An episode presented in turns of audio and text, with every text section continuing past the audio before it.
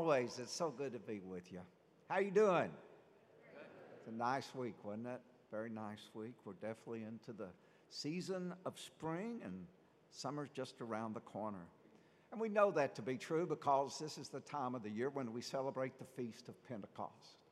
Pentecost is, a, is an extremely important uh, festival feast for Christianity and also for Judaism as well. Did you know that? That in Israel, the Feast of Pentecost, they have national holiday. You get a day off. That's pretty nice, isn't it? That's pretty good, isn't it? Well, what does Pentecost mean? Pentecost, Pent, I like Pentagon. It's got five sides to it. It's a Greek word for 50, 50, 50th day. And in the Jewish tradition, the 50th day is from the feast of the Passover to the handing of God to the people of God through Moses the law, the Ten Commandments. God makes a new covenant with his people. And that is, that is a, a wonderful celebration. That's why, I mean, it just happened there a couple days ago. They read, what do you do during Pentecost? You read the Ten Commandments, you pray, you read the law, you make new commitments to, to the covenant of God. This has been going on for uh, centuries, actually, literally centuries. And uh, that's it's no different than what we see in the Acts of the Apostles today. That's, that is the story. There, the town is alive to celebrate the Pentecost. That's what it is. Jerusalem was sort of like the hub, it was the religious center of Judaism and, and contains, continues to be that way. Um, and so everybody would come into the city, and the city would fill up, and they would have a celebration. They would celebrate Pentecost. You know, it was, a, it was an exciting time. One thing nobody anticipated, though, was that little group of Christians, that 120 uh, in the house, uh, they weren't anticipating what happened because it was about 10 or 11 o'clock the morning, in the morning, and people are awakened by this sound of a mighty rushing wind. It's like, what in the world's going on? I mean, you know, you don't have tornadoes over in Israel. What in the world's going on? And, uh, then they hear all this chatter, all these, well, all these people talking. It's like, what's going on? We got to go check this out. And so that's what people did. What's going on? So it's a, it's, a, it's a very festive occasion, but this was something that they had not anticipated. But this would make it uh, extremely festive for those of us who are Christian. Um, uh, you know, what might be a, a, an example of a feast like that that would be closest to the United States that we would celebrate? Fourth of July, it's sort of what it would be like. You know, celebrating our Declaration of Independence, and when we did that, and it was a great party time, you know? What do you do on the 4th of July? You light firecrackers, eat watermelon, drink RC cola, right? Uh, those are the kinds you cook out, don't you? You do all those kinds of things. Um, just all kinds of, all kinds, just partying in general, you might call it. I guess that's what we do on the 4th of July. It's celebration. We're excited. We're stimulated. Well, what happened on this particular Pentecost feast morning? Well, something very different. Like I said, the sound of a mighty rushing wind and also people like talking, you know, you just sort of, town comes alive. What in the world is going on? I think it's interesting that if you look at it, uh, the Acts reading that we heard today, if you read just a couple more verses, it says that when people finally get over to where all this is happening and take place, some of them give their opinion of what it is. and some of them say, well, it's nothing, they're just intoxicated. That's what's going on. You know, it's party time, okay? Party time. They're just they're just intoxicated a little bit. They're just overly excited, you might call it. At 10 o'clock in the morning, I, I don't think so. Party time, that kind of partying takes uh, on lasting later on in the day. But I want to focus on this word intoxicating. It's a, it's a very important word in our life today and uh, the implications of it, particularly in light of the Pentecost, are extremely profound. See, People are looking, everybody is looking today to be able to feel something, to uh, get excited about. There's so much stuff going on in the world, it's like, man, this is this just this really a downer kind of thing, you know? Uh, so much happening. I want to get excited. I want to get excited. I want to be stimulated. Now, why do we want that? Well, that's who you are. So you're designed by God. It is literally written into your spiritual DNA that your desire in life is happiness, to be excited about life. Uh, God wrote that in you if you didn't know that. But uh, what we do in, in this world today, we have a tendency to look everywhere to get intoxicated. People are looking everywhere today to get intoxicated, to feel something. Just to feel something, uh, you know, means a lot. Here's some of the things that we get intoxicated with today alcohol.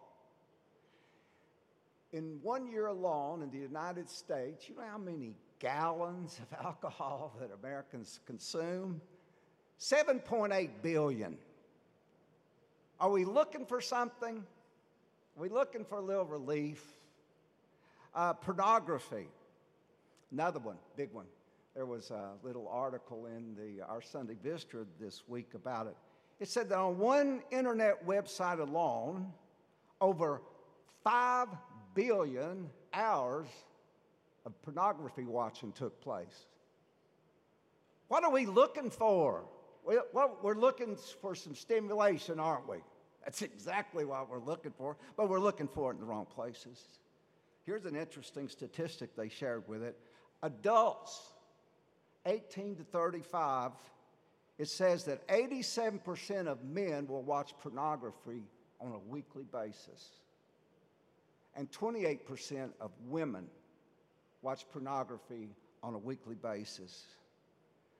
Are we looking for something? Yeah, we're looking for something. Remember, it's in your DNA. Spiritual DNA, it's in your spiritual DNA.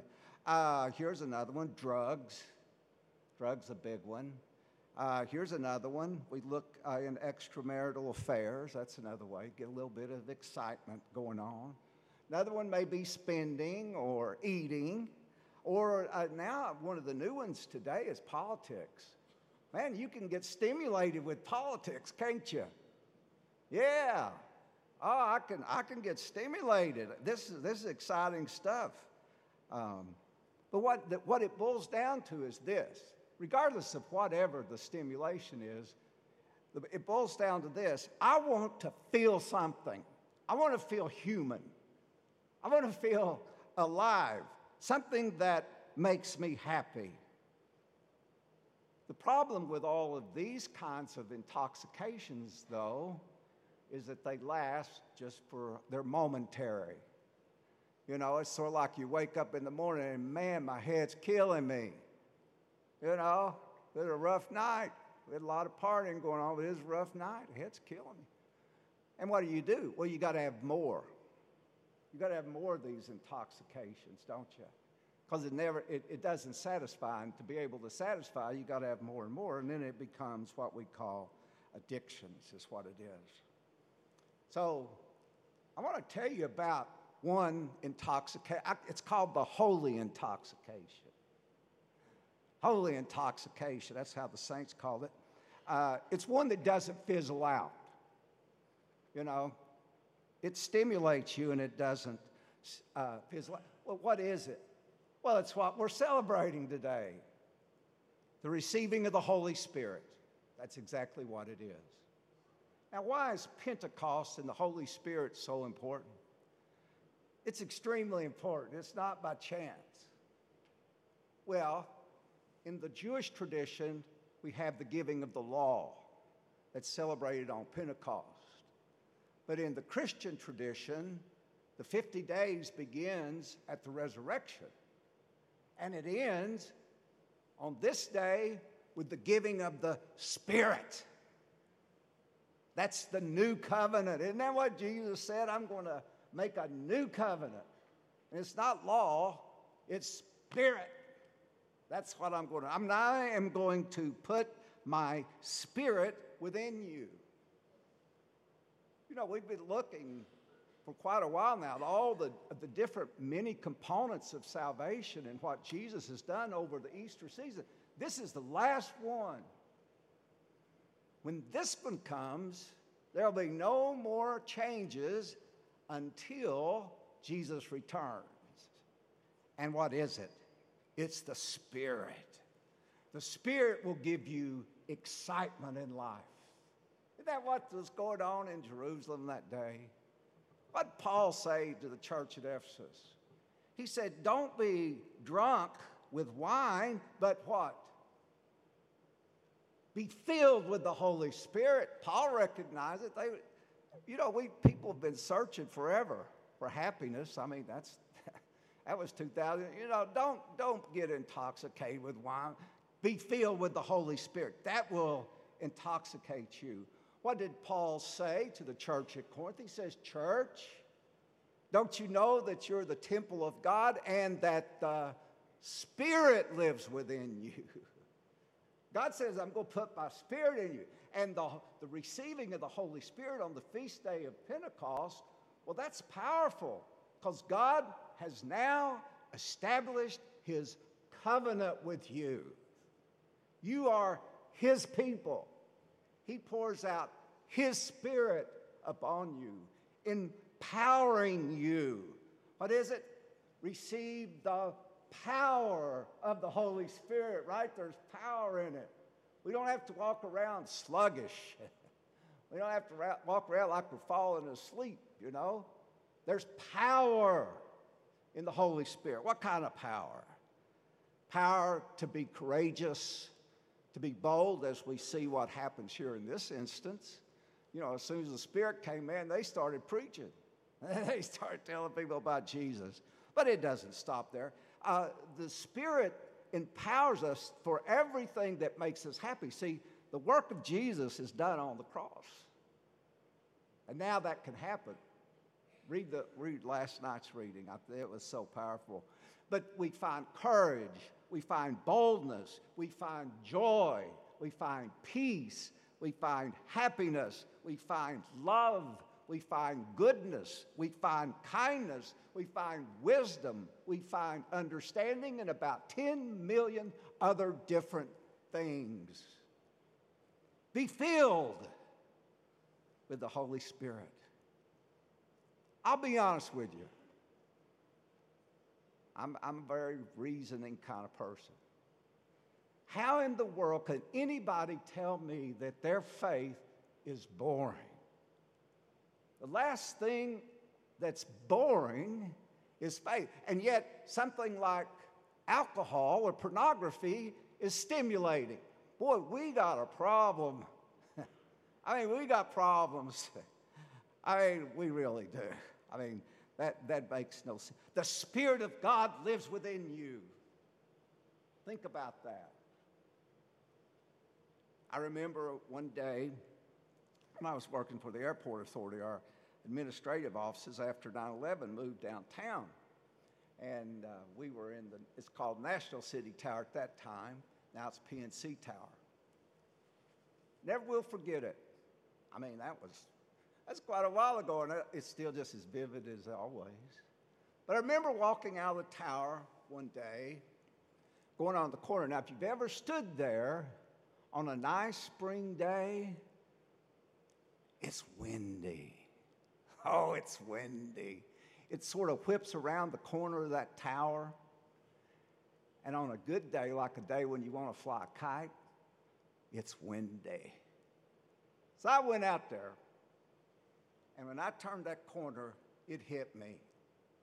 You know what? It sounded like the roar of a mighty rushing wind. and I can't hear, but I could still hear that. Oh, it felt like that. I could feel it. I could feel it shaking me. It was so strong. I could feel it moving me. It was so dynamic. I couldn't stand still. It was moving me. And you know what I thought about? That's the power of the Holy Spirit in your life. That's all I could think about. That's what the Spirit's like, isn't it? That's what it's like. And it's yours. Claim it, live it, and be happy.